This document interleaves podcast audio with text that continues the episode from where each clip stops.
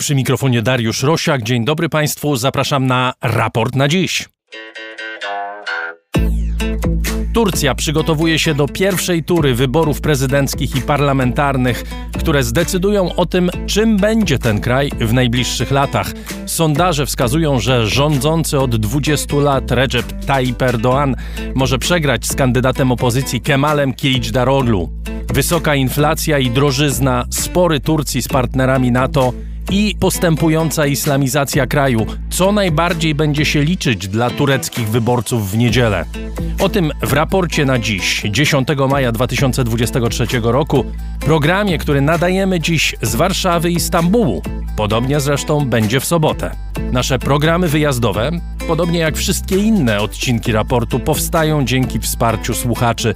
Z serca dziękuję za wszystkie wpłaty, a zainteresowanych dołączeniem do wspaniałego grona patronów raportu zapraszam na mój profil w serwisie patronite.pl.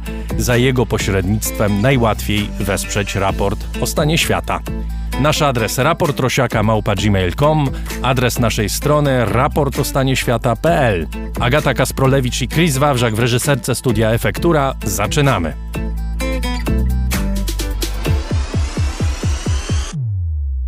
To jest raport na dziś, który nadajemy z Warszawy i Stambułu, gdzie jest z nami Adrian Bąk, specjalny wysłannik raportu. Witam cię serdecznie. Dzień dobry, witam cię, witam państwa. Cztery dni dzielą nas od wyborów, które, jak wskazuje wielu komentatorów, mają mieć kluczowe znaczenie nie tylko dla tego, kto będzie rządził Turcją, ale to jest y, jeden z tych momentów, kiedy ważą się losy kraju.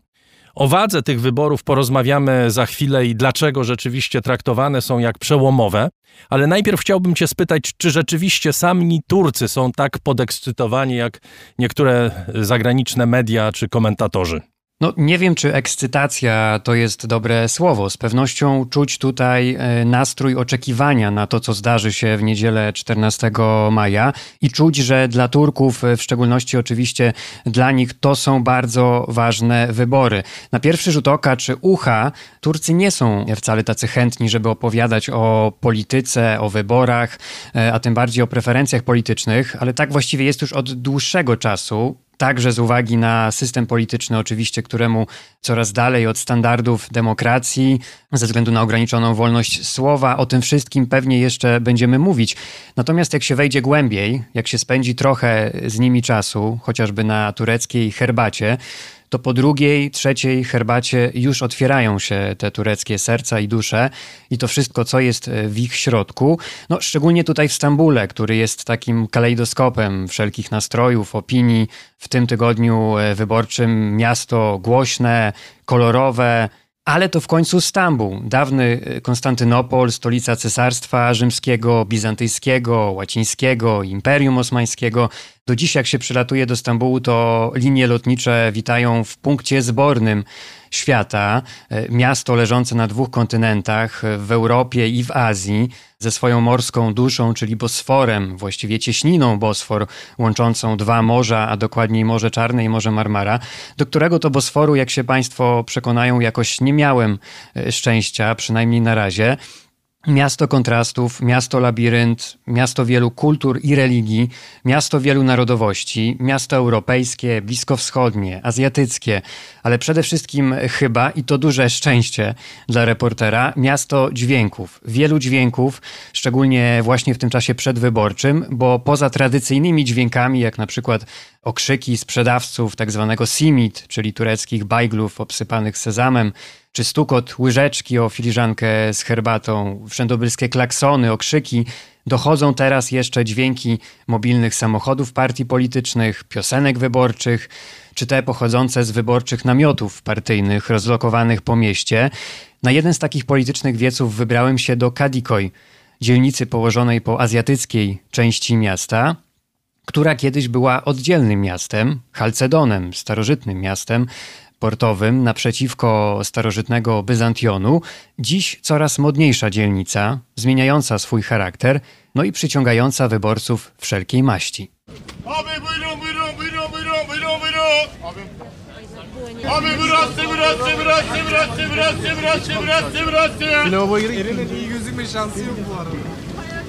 Kadikoy, jedna z dzielnic Stambułu, jedna z najstarszych dzielnic Stambułu, po azjatyckiej stronie. Przystań portowa. Stąd odjeżdżają promy na europejską stronę.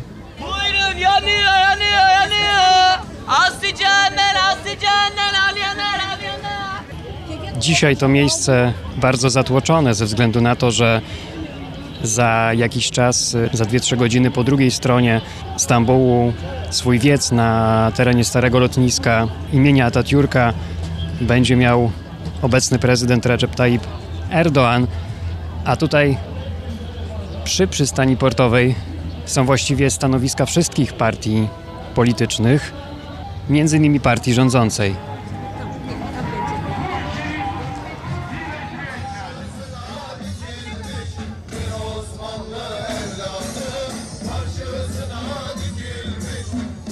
Namiocie Partii Sprawiedliwości i Rozwoju, czyli partii AKP, Jusuf, przedstawiciel partii, którego pytam o nastroje przedwyborcze, nastroje w samej partii i o sytuację ekonomiczną.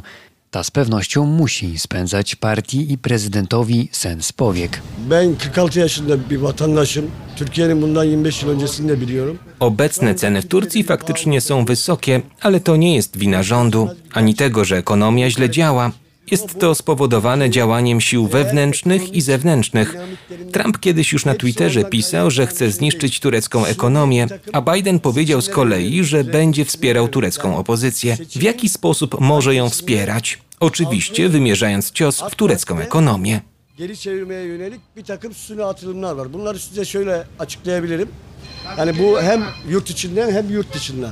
Mesela hatırlarsınız Rahip krizinde Trump dedi ki Türkiye ekonomisini çökerteceğim. Jusuf przerywa wywiad, żeby wygłosić anons. Będzie tak robił po każdej odpowiedzi na pytanie, no ale w końcu są rzeczy ważne i ważniejsze. İstanbul! Hazır mıyız? Kadıköy! Hazır mıyız? Türkiye yüzyılının mimarı, İstanbul sevdalısı, Cumhurbaşkanımız Recep Tayyip Erdoğan Atatürk Havalimanı Millet Bahçesi'nde Ayrıca ekonomide şöyle bir durum var. Mesela burada tırcılar tırcı Niektórzy ludzie, którzy tutaj przychodzą, mówią nam, że widzieli, jak przedstawiciele metropolii stambulskiej, która jest rządzona przez opozycję, celowo wyrzucają ziemniaki i cebulę, żeby sztucznie podwyższyć ceny. To celowe działanie polityczne. Ama gene aynı motto.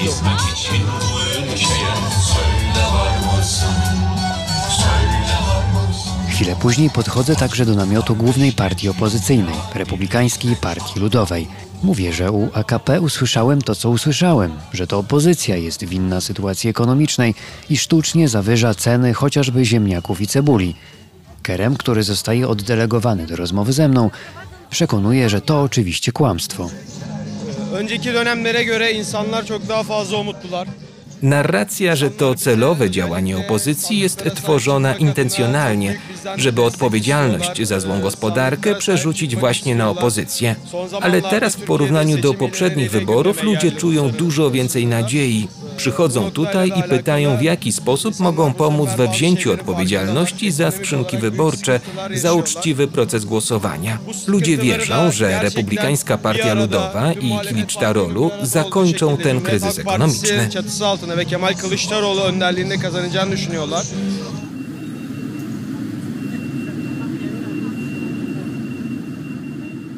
Jakie miejsce czy miejsca są oczkiem w głowie partii AKP nie tylko w Stambule, ale i w całej Turcji, to może nawet nie będą meczety, nie będą to stadiony piłkarskie, chociaż prezydent Erdoğan uwielbia piłkę nożną, nie będą to pomniki ani miejsca kulturalne jak AKM, czyli Centrum Kulturalne Atatürka. Będą to galerie handlowe, które powstawały w trakcie rządów i wciąż powstają jak grzyby po deszczu i które są znakami prosperity, a przynajmniej były. Var. W galerii handlowej Jawahir zagaduje stojącą przy poręczach i obserwującą otoczenie parę w starszym wieku. Hasan Karasma jest już emerytem. Przyszedł z żoną, rozglądają się za jakimiś ubraniami, ale nie udało im się jeszcze kupić nic w dobrej cenie. şekilde Jest coraz gorzej. Jesteśmy emerytami, ale ledwo starcza nam na życie. Przychodzimy tu czasem od tak, żeby popatrzeć na wszystko. Wtedy czujesz, że wciąż należysz do tego świata. Czasem szukamy rzeczy, na które możemy sobie pozwolić. Czy za tę sytuację winie rząd? Nie. Jestem za Erdoanem w stu procentach. Oczywiście sytuacja ekonomiczna nie jest dobra, a ceny wysokie, ale jeszcze ważniejsze jest bezpieczeństwo kraju. Bizim için bundan önüne daha önce e, anda alışveriş yapma imkanımız yok. IPEC także narzeka na ceny, choć ma inne zdanie, jeśli chodzi o politykę. Szukam właśnie zwykłych skarpet i uwierz, że muszę dwa razy pomyśleć, zanim jakieś kupię. Skarpety. Wyobrażasz sobie? Do tego już doszło. Moja pensja jest poniżej średniej krajowej. Starcza na jedzenie, ale na ubrania czy inne luksusy już niekoniecznie. Mam nadzieję, że wygra Kilicz Tarolu i sytuacja się poprawi, bo teraz nie ma sprawiedliwości. Widzicie, co się dzieje. W Erzurum na wiecu zaatakowali burmistrza Stambułu. Tyle jest agresji. To się musi skończyć, jak odsuniemy Erdoana od władzy. Umut Akpınar studiuje na istambulskim Uniwersytecie Arel. Do galerii przyszedł kupić sobie buty, ale jeszcze nie znalazł odpowiednich w korzystnej cenie. Myślę nad tym, żeby poczekać i kupić za tydzień. Może ceny się poprawią już po wyborach? Kto wie? Teraz buty kosztują połowę średniej krajowej. To zdecydowanie za dużo.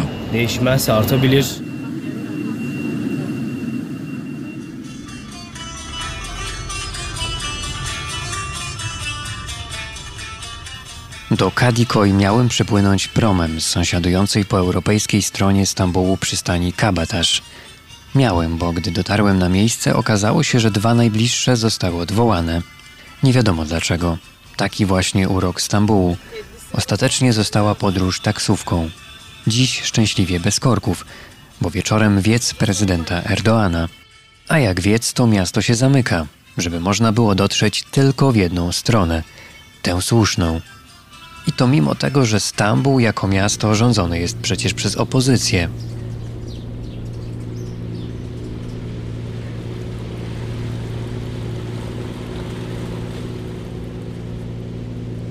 W nadbrzeżnej dzielnicy Moda przylegającej do Kadikoj spotykam się z Piotrem Zalewskim, polskim dziennikarzem The Economist, od lat mieszkającym w Turcji, którego pytam o to, czy sytuacja ekonomiczna rzeczywiście może zaważyć na wynikach wyborów. Z zewnątrz, to patrząc na Turcję, no to powinno tych debat być wiele, prawda? Stan tureckiej demokracji, polityka zagraniczna, trzęsienie, reakcja rządu na trzęsienie, ale jednak w Turcji mówi się tylko jednym, czyli właśnie o, o gospodarce. To jest temat numer jeden, dwa i trzy. Cofając się trochę do początku, do, do partii AKP, bo mamy tę sytuację trudną ekonomiczną, oczywiście, którą teraz mamy, ale wcześniej mieliśmy oczywiście wielki sukces. Na czym właściwie polegał najpierw ten sukces partii AKP gospodarczy? Co stało u jego podstaw?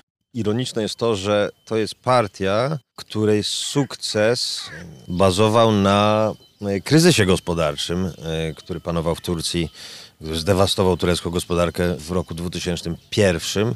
No i także na skutkach e, trzęsienia ziemi w 1999 roku. Po tym kryzysie gospodarczym odbyły się wybory, które Partia Sprawiedliwości i Rozwoju wygrała zdecydowanie. I w pierwszych latach, znaczy tam właśnie pierwszej dekadzie rządów AKP, AK i Erdoana, te rządy odniosły ogromny sukces, jeśli chodzi o gospodarkę. Chodziło, chodzi mi o stopy wzrostu gospodarczego rzędu, nie wiem, 7-8%.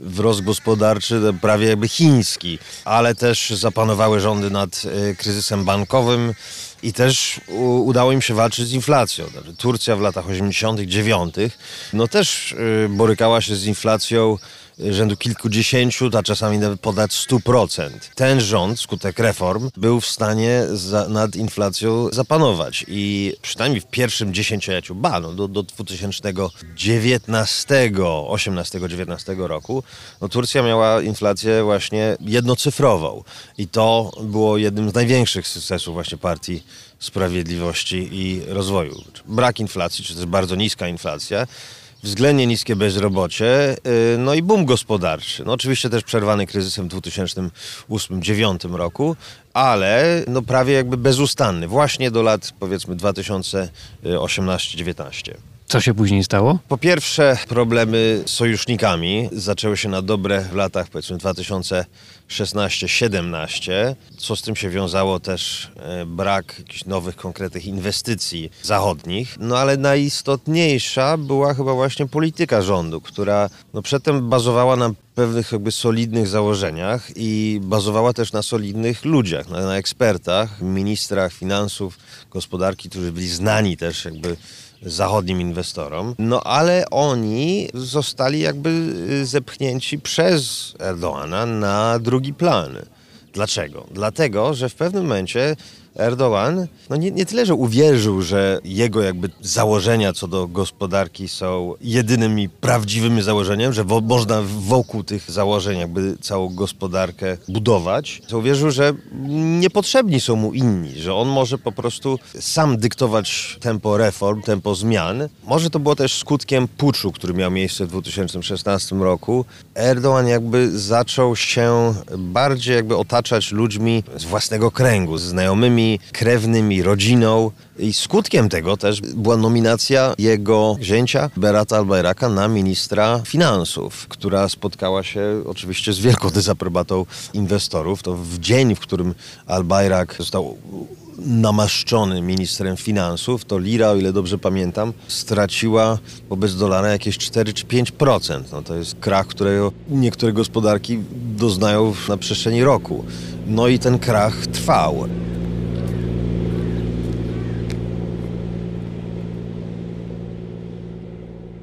Piotr Zalewski, dziennikarz tygodnika The Economist, korespondent y, tego pisma w Stambule. A Adrian Bąk jest ciągle z nami. O co toczy się gra w tych wyborach? To będzie truizm, e, ale gra toczy się o to, czy prezydent Recep Tayyip Erdoğan pozostanie nadal prezydentem. Bo za chwilę powie też o tym mój gość, ale zmiana systemu, który teraz obowiązuje od 2017 roku, czyli systemu prezydenckiego na system parlamentarny, to jest coś, co połączyło turecką opozycję właściwie w wyjątkowych okolicznościach, o tym też jeszcze będzie. I to jest zupełnie nowa sytuacja dla Turcji. Adrianie, może zostajmy chwilę przy tym systemie, bo jak rozumiem, to, że mamy system prezydencki, to jest sytuacja, w której te wszystkie elementy systemu Erdoana wyszły na jaw. To znaczy jego autorytarne rządy, jego rządy, w których parlament ma coraz mniej do powiedzenia, w których on potrafi zmarginalizować opozycję, zwłaszcza mniejsze partie, w których on potrafi również zmarginalizować wolne media. Przypomnijmy, że na początku XXI wieku to był kraj, gdzie były po prostu wolne media, gdzie funkcjonowały znakomite, niezależne pisma. E, w tej chwili Turcja dołuje w tych rankingach e, wolności prasy.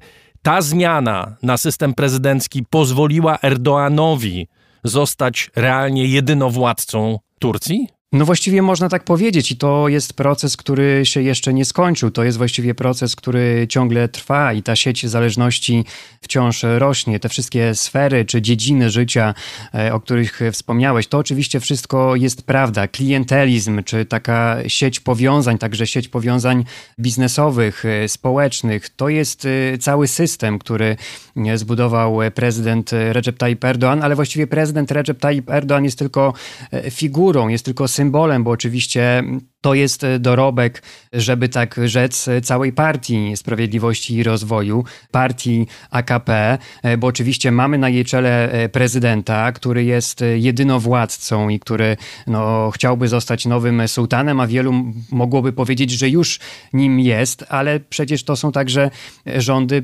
partyjne. To jest także sieć powiązań na wszelkich poziomach życia społecznego, właśnie biznesowego itd., tak itd tak dalej.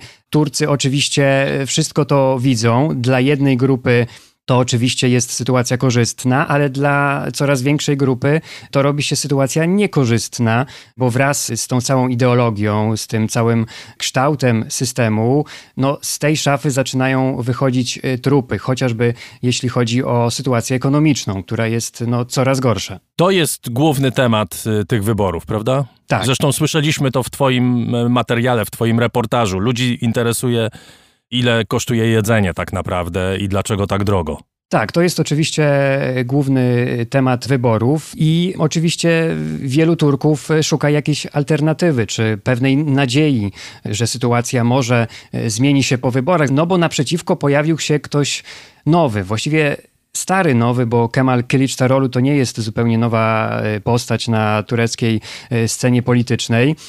On już jest od e, kilku dobrych lat e, w szeregach e, swojej partii, Republikańskiej Partii Ludowej, ale Kemal Kılıçdaroğlu chce pokazać się Turkom jako kompletne przeciwieństwo Erdoana. To jest człowiek, który zamiast głośnych wieców woli nagrać wideo na social media w zaciszu domowym, przy kominku i tureckiej herbacie, który zresztą nagrywa takie filmiki z powodzeniem, bo jeden z nich, w którym przyznał, co było tajemnicą Poliszynela swoją drogą, ale wygłosił publicznie, że jest alewitą, nie alawitą, a alewitą tureckim, którzy to w odróżnieniu od alawitów arabskich nie identyfikują się jako szyici.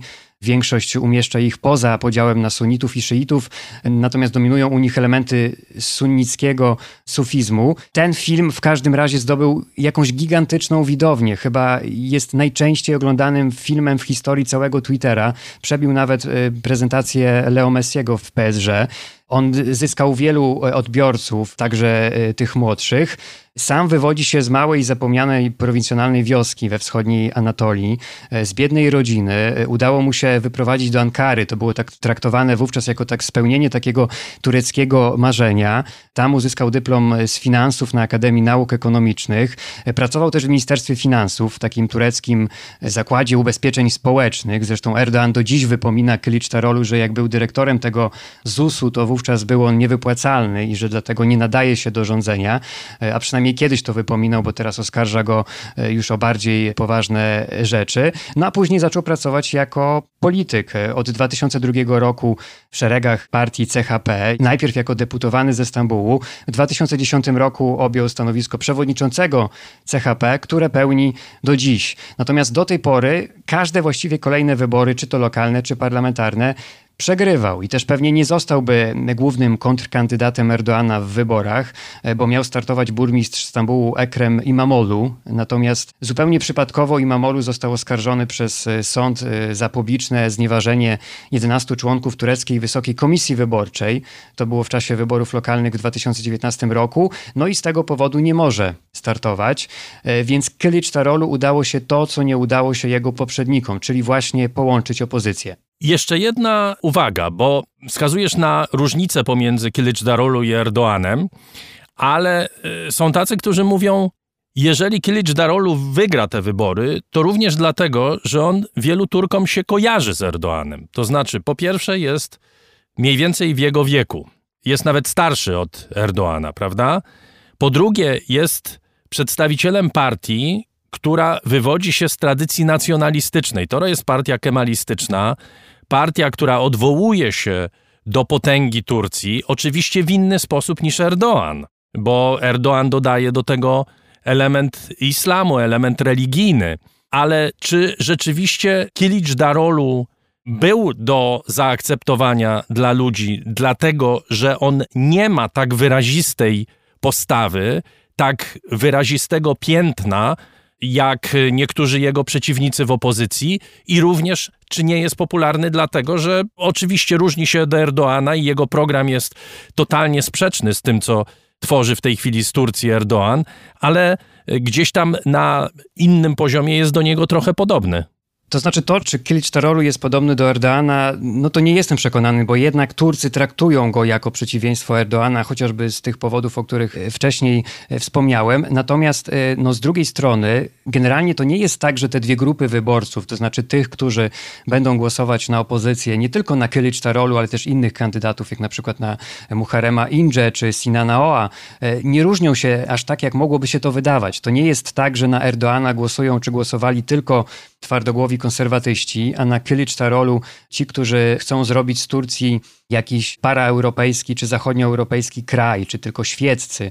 Natomiast z pewnością są to ludzie, którzy nie pamiętają, że Erdoğan, mówię teraz o wyborcach Erdoğana, że Erdoğan poprawił im życie, stopę życia, że podwyższył zasiłki, że zbudował szkoły, autostrady. Kilka tygodni temu Turcja wpompowała pierwszy lokalnie wyprodukowany gaz ziemny z Morza Czarnego do swojego krajowego systemu i żeby to uczcić, prezydent zaoferował darmowy gaz przez miesiąc dla obywateli. Zresztą y, w tym tygodniu ogłosił także podwyżkę płac o 45% dla kilkuset pracowników publicznych na kilka dni przed wyborami, w tym zasiłek socjalny.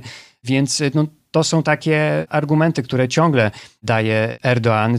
Wciąż wielu ludzi, około połowa społeczeństwa przecież chce, chce na niego głosować. Turcy są też generalnie narodem, który lubi silnych przywódców. Ten pan z galerii handlowej chociażby, który narzekał, że trudno mu kupić ubranie, ale powiedział, że bezpieczeństwo jest najważniejsze. Erdoğan niewątpliwie jest mężem stanu, ma wielkie zdolności przywódcze, jest utalentowanym politykiem i mówcą potrafi przyciągać e, tłumy. No i tak jak mówiliśmy, nie zapominajmy, że on zbudował pewien system, system wielu zależności. Klientelizm. Wielu ludzi dzięki niemu awansowało, dostało nowe stanowiska. To jest cała sieć powiązań społeczno-biznesowych. E, wiele jest erdoanowskich kręgów biznesowych. Ci wszyscy ludzie może zarabiają teraz mniej, ale mają pracę i w przypadku zmiany władzy, a co za tym idzie systemu, mogą to wszystko stracić. Natomiast e, tak podsumowując, Kılıçdaroğlu pokazuje ludziom, że można zachować pewne wartości dla nich istotne, dla Turków, ale można robić to w inny sposób. Nie w taki sposób autorytarny, w jaki robi to prezydent Erdogan. Mimo wszystko, jednak tym tematem numer jeden, e, o czym wspomnieliśmy, jest ta trudna sytuacja ekonomiczna. E, sytuacja ekonomiczna, która wpływa też na relacje zagraniczne, bo mamy coraz mniej inwestycji e, zagranicznych. Przez to relacje z państwami czy regionami dotychczas bogatymi w takie re relacje też cierpią. Przykładem jest Europa. Turcja wciąż ma mocne więzy gospodarcze z Europą, ale liczba inwestycji zagranicznych spada w związku z tą niepewnością, właśnie w związku z tym klimatem, który wytworzył prezydent Erdoğan. W ogóle historia relacji Turcji z Europą na przestrzeni ostatnich 20 lat jest bardzo ciekawa. I o tym rozmawiałem z Selimem Kuneralpem, tureckim dyplomatą, byłym ambasadorem w Szwecji, Korei Południowej i w Unii Europejskiej, którego jednak na początku zapytałem o to, jaka jest prawdziwa stawka tych wyborów i czy rzeczywiście, jak określa je wielu, a o czym już trochę powiedzieliśmy, są one jednymi z najważniejszych, a może i najważniejszymi wyborami w historii Turcji. I don't know whether it's uh, the, the, most important uh, election in history, but it's certainly a very, very important uh, election. You know that a few years ago Nie wiem, czy to są najważniejsze wybory w historii Turcji, ale z pewnością są bardzo, bardzo ważne. Kilka lat temu Turcja przeszła z systemu parlamentarnego na system prezydencki i to pierwsze wybory generalne po tej zmianie. W ostatnich latach ten system nie zdaje egzaminu. Sytuacja ekonomiczna jest bardzo słaba. Relacje Turcji z wieloma innymi krajami pogorszyły się, a władza została całkowicie przejęta przez jednego człowieka, co jest wyjątkowe na tle innych krajów demokratycznych czy uważających się za demokratyczne. arguing for a change of government, they want a change of system.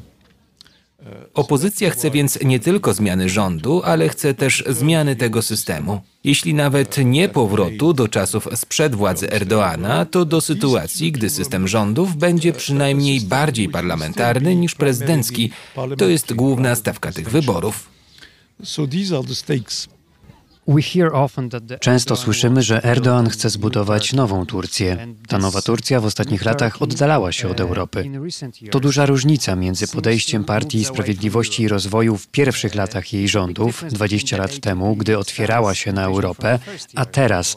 Co się właściwie wydarzyło? What exactly happened in this relation? What, what exactly happened? Um, basically, you know, um, enlargement of uh, the uh, European Union, particularly 2004-2007 has not been terribly successful. Po pierwsze, proces rozszerzenia Unii Europejskiej w latach 2004-2007 nie odniósł wielkiego sukcesu. Wiemy o problemach związanych z polityką Węgier, także i Polski, o problemach korupcyjnych w Bułgarii czy Rumunii. Oczekiwania, że kraje, które dołączają do Europy, zmienią swoje polityki i zaadaptują się do praktyki nawyków krajów zachodniej Europy, nie zmaterializowały się. Gdy Turcja rozpoczęła proces negocjacyjny, to nie spotkało się z bardzo przyjazną reakcją i cały proces bardzo szybko zaczął się pogarszać, szczególnie gdy Francja rządzona była przez prezydenta Sarkoziego, a Niemcy przez panią Merkel. Oni starali się utrzymać Turcję z daleka od Unii. Do głosu doszły uprzedzenia, ale także wcześniejsze doświadczenia. against Turkey, but also the um, unhappy experience with uh, enlargement. Uh, W efekcie zdecydowano, że to nie czas, żeby tak duże, muzułmańskie i całkiem biedne państwo dołączyło do wspólnoty. A prezydent Erdoğan przyjął to bardzo źle i zaczął to traktować jako osobistą zniewagę. To był początek odchodzenia Turcji od Europy.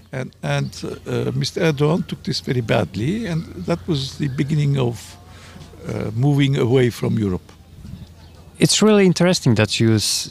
To explaining the, what are the reasons. To bardzo interesujące, że zaczął pan wyjaśnianie tej drogi odchodzenia Turcji od Europy od błędów Europy, a nie błędów czy złych zachowań Turcji. Czy zachowanie Europy rzeczywiście było ważniejszym czynnikiem niż postawa Turcji? Well, of course, of course it was a two-way street. Oczywiście to droga dwukierunkowa. Gdy Unia Europejska dała do zrozumienia, że nie jest zainteresowana akcesją Turcji, to i motywacja Turcji do przystosowania się do praktyk legislacyjnych i warunków Unii spadła. I wiele reform, które były bardzo proeuropejskie i pojawiły się na początku rządów prezydenta Erdoana, także zostało zarzuconych. Byłem związany przez wiele lat z Unią Europejską. Pełniłem także rolę unijnego ambasadora Turcji i pamiętam, że turecka opinia publiczna była zawsze bardzo proeuropejska. Mamy silne relacje gospodarcze, Unię celną, byliśmy w Europejskiej Wspólnocie Gospodarczej. To wszystko zawsze było przygotowaniem do akcesji Turcji do Unii w przyszłości i panowało takie przekonanie, że prędzej czy później to się wydarzy. 10-15 lat temu około 80% populacji popierało dołączenie Turcji do Unii Europejskiej, ale gdy sytuacja się pogarszała, ten entuzjazm spadł, co też miało przełożenie na politykę rządu. Steps that, that moved them away from each other, which is very unfortunate, of course. So your suggestion is that if Europe Czyli sugeruje pan, że gdyby Europa nie popełniła błędów na początku i próbowała włączyć Turcję do wspólnoty, Erdoğan nie stałby się autokratą. Well, of course, uh, if things had developed differently, Myślę, że gdyby sprawy potoczyły się inaczej, gdyby Erdoğan wówczas był wciąż często zapraszany na unijne spotkania i szczyty, gdyby pewne tureckie reformy nie zostały zarzucone, to tak, dziś sytuacja mogłaby wyglądać inaczej. Uh.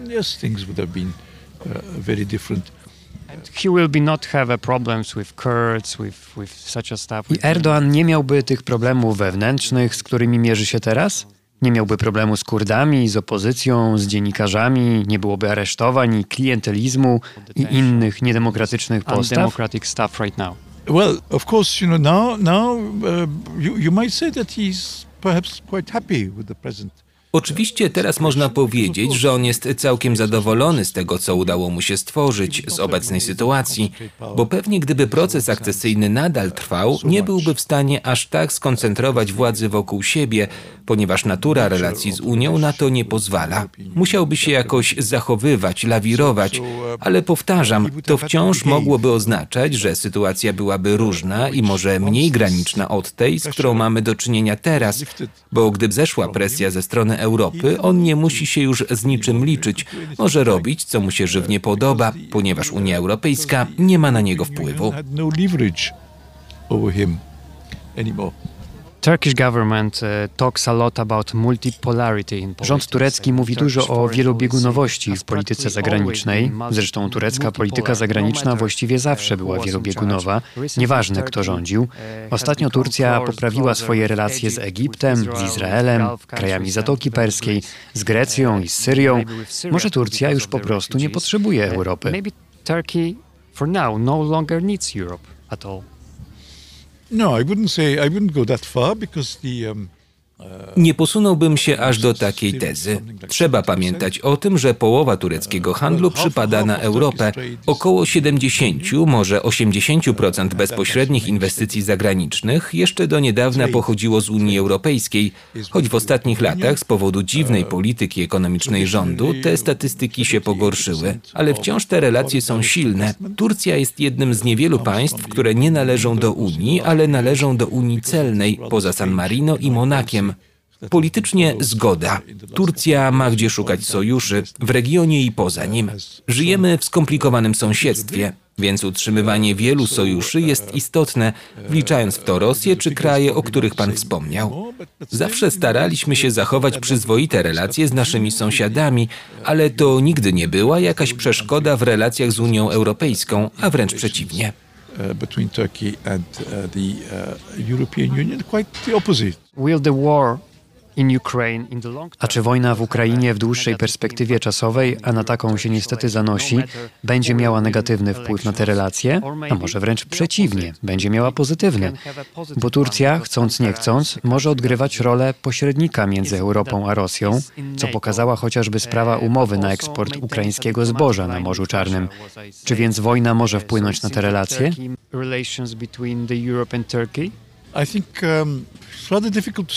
Trudno to powiedzieć, bo zależy to też od tego, jak skończy się wojna. I kto wygra wybory w Turcji? Uh, uh, A tego akurat nie jestem pewien. Nie spodziewam się, że opozycja zmieniłaby znacząco stanowisko Turcji wobec wojny, że ta polityka różniłaby się od polityki obecnej administracji prezydenta. Musimy patrzeć na mapę. Ktokolwiek wygra, musi zachować pewną równowagę między Ukrainą i Rosją. Oba kraje to nasi sąsiedzi i musimy dbać o interesy z oboma państwami. Nie sposób sobie więc wyobrazić sytuację, gdy Turcja będzie wspierać tylko jedną stronę, a drugą ignorować. Obecny prezydent balansuje tę politykę. Czasem jest bardziej prorosyjski, ale innym razem wprawia w irytację Putina, wysyłając drony i sprzęt wojskowy Ukrainie i ostatecznie daje zielone światło Finlandii na dołączenie do NATO.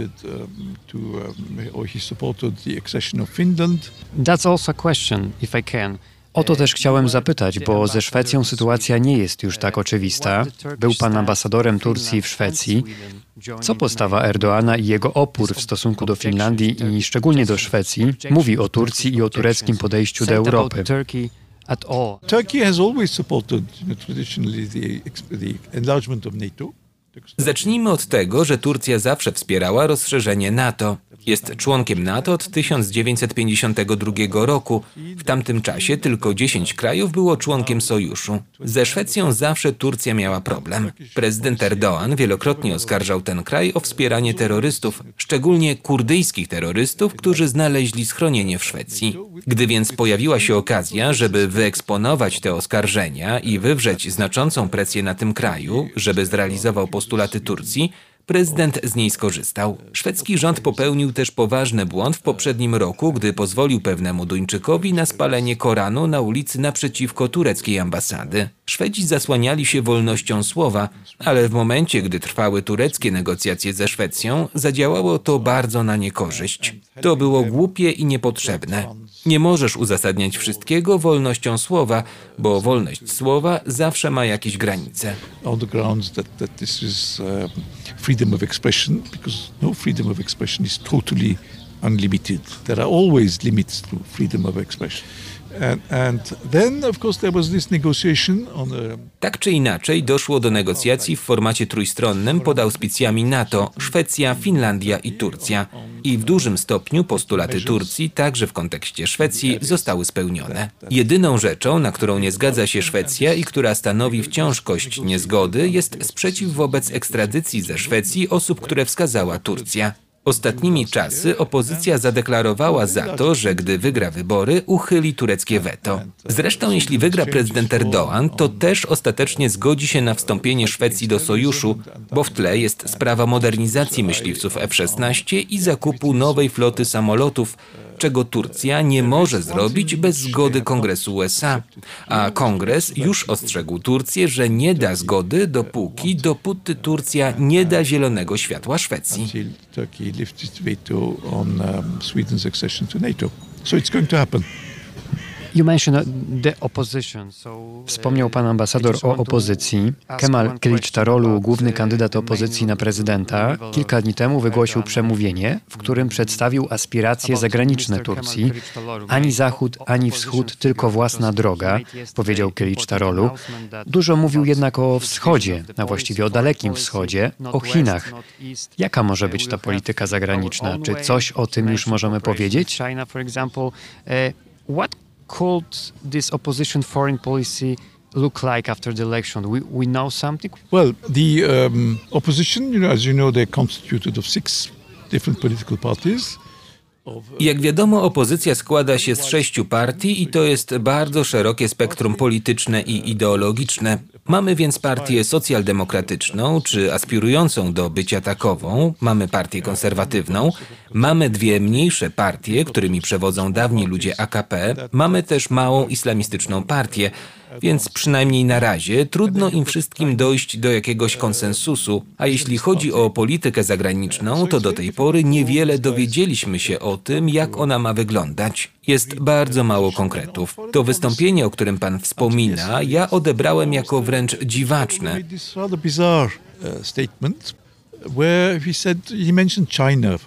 Wspominając o Chinach, mówił zaskakujące rzeczy o tym, że chce powstania pewnego jedwabnego szlaku, co w praktyce miałoby być tym samym, co chińska inicjatywa pasa i szlaku. A przecież ta inicjatywa napotyka wiele problemów, właściwie nie istnieje. Wyglądało jednak, jakby nie był tego wszystkiego świadomy. Poza tym powiedział jeszcze, że Turcja wesprze ten projekt tylko w przypadku, jeśli Chiny zmienią swoją politykę wobec spornego terytorium Xinjiangu i wobec Ujgurów, co jest też niemożliwe. Szczerze mówiąc, byłem bardzo zawiedziony tym, co usłyszałem. I think he no mentioned I nie wspomniał też chyba o Europie. I think you got pro- probably right. He didn't mention Europe at all, whereas in the article that he, in the essay that he wrote for The Economist, Co prawda, wcześniej napisał już artykuł dla The Economist, w którym już były nawiązania do Europy, ale moje doświadczenie polityczne i dyplomatyczne mówi mi, że bardziej trzeba ufać temu, co wychodzi z ust polityka, niż tekstowi, pod którym się podpisał, bo nigdy nie wiadomo, przez kogo coś zostało napisane. A jeśli ktoś już coś powie, to wiadomo, że ma to w głowie. Inna sprawa, że polityka zagraniczna nie jest teraz ważnym tematem kampanii. Wyborca nie zagłosuje na jedną albo na drugą partię, kierując się jej programem polityki zagranicznej. Mam jednak nadzieję, że gdy Kilic-Tarolu wygra wybory, otoczy się profesjonalistami i będzie się kierował właściwymi priorytetami. uh, and, and have the right priorities, let's say. Selim Kuneralp, turecki dyplomata, były ambasador w Szwecji, Korei Południowej i Unii Europejskiej, w rozmowie z Adrianem Bąkiem, naszym specjalnym wysłannikiem, specjalnym wysłannikiem raportu o stanie świata do Turcji, w tym okresie wyborczym, w okresie, który prawdopodobnie decyduje o tym, jak będzie wyglądał ten kraj e, w najbliższych latach. Mówimy o potencjalnej zmianie, ale równie dobrze to Erdoğan może wygrać te wybory i po pierwsze, to by oznaczało, że jego system jest jeszcze bardziej osadzony w Turcji. Zmiany prawdopodobnie byłyby jeszcze trudniejsze, ale to nie zmienia faktu, że to jest ciągle polityk, który cieszy się bardzo dużą popularnością w Turcji. Być może trochę mniej niż połowa na niego zagłosuje, być może trochę więcej niż połowa, ale ciągle to jest mniej więcej połowa Turków, która wierzy w tego polityka. Kim są ci ludzie i dlaczego ciągle w niego wierzą? To są ludzie, którzy po pierwsze lubią e, silnych przywódców, mężów stanu, a Erdogan wciąż jest dla wielu Turków właśnie takim przywódcą i takim przywódcą nie do końca e, wydaje im się kandydat opozycji, czyli Kemal Kılıçdaroğlu. Ci ludzie nie są przekonani, że Kemal Kılıçdaroğlu zapewni im bezpieczeństwo, także to bezpieczeństwo zewnętrzne, no bo pamiętajmy, że Turcja oczywiście jest osadzona w skomplikowanym sąsiedztwie i którzy po prostu wolą czuć się bezpiecznie i nawet kosztem tej strasznie e, dużej inflacji, bo teraz inflacja w Turcji jest na poziomie około 40 kilku procent, ale mówi się, że ta realna, e, nieoficjalna to jest 80, nawet 100 e, procent.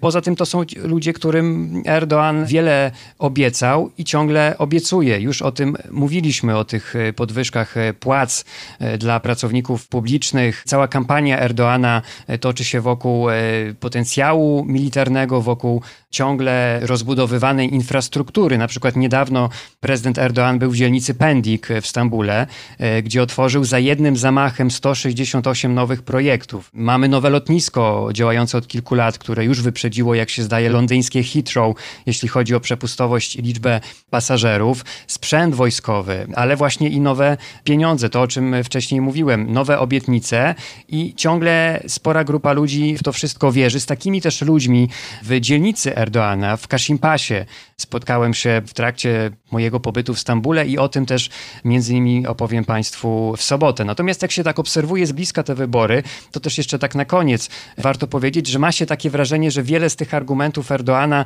już tak nie trafia do ludzi, jak trafiało kiedyś, że to jest taka trochę zdarta płyta. No ale no właśnie, pytanie tylko w jakim stopniu zdarta. Adrian Bąk relacjonuje dla Państwa sytuację w Turcji przed kluczowymi dla tego kraju wyborami. Dziękuję Ci bardzo za dziś. Czekamy na relację w sobotę. Do usłyszenia. Dziękuję bardzo. To już prawie wszystko w tym wydaniu raportu na dziś. Zapraszam na sobotni raport o stanie świata z Warszawy i Stambułu. Zapraszam również na majowy raport o książkach, między innymi ze Świdra. Książkowy raport w tonacji przyrodniczo-mistyczno-słowiańskiej, znakomite wywiady Agaty Kasprolewicz i dużo dobrej muzyki. Polecam serdecznie i jeszcze raz dziękuję za to, że Państwo są z nami.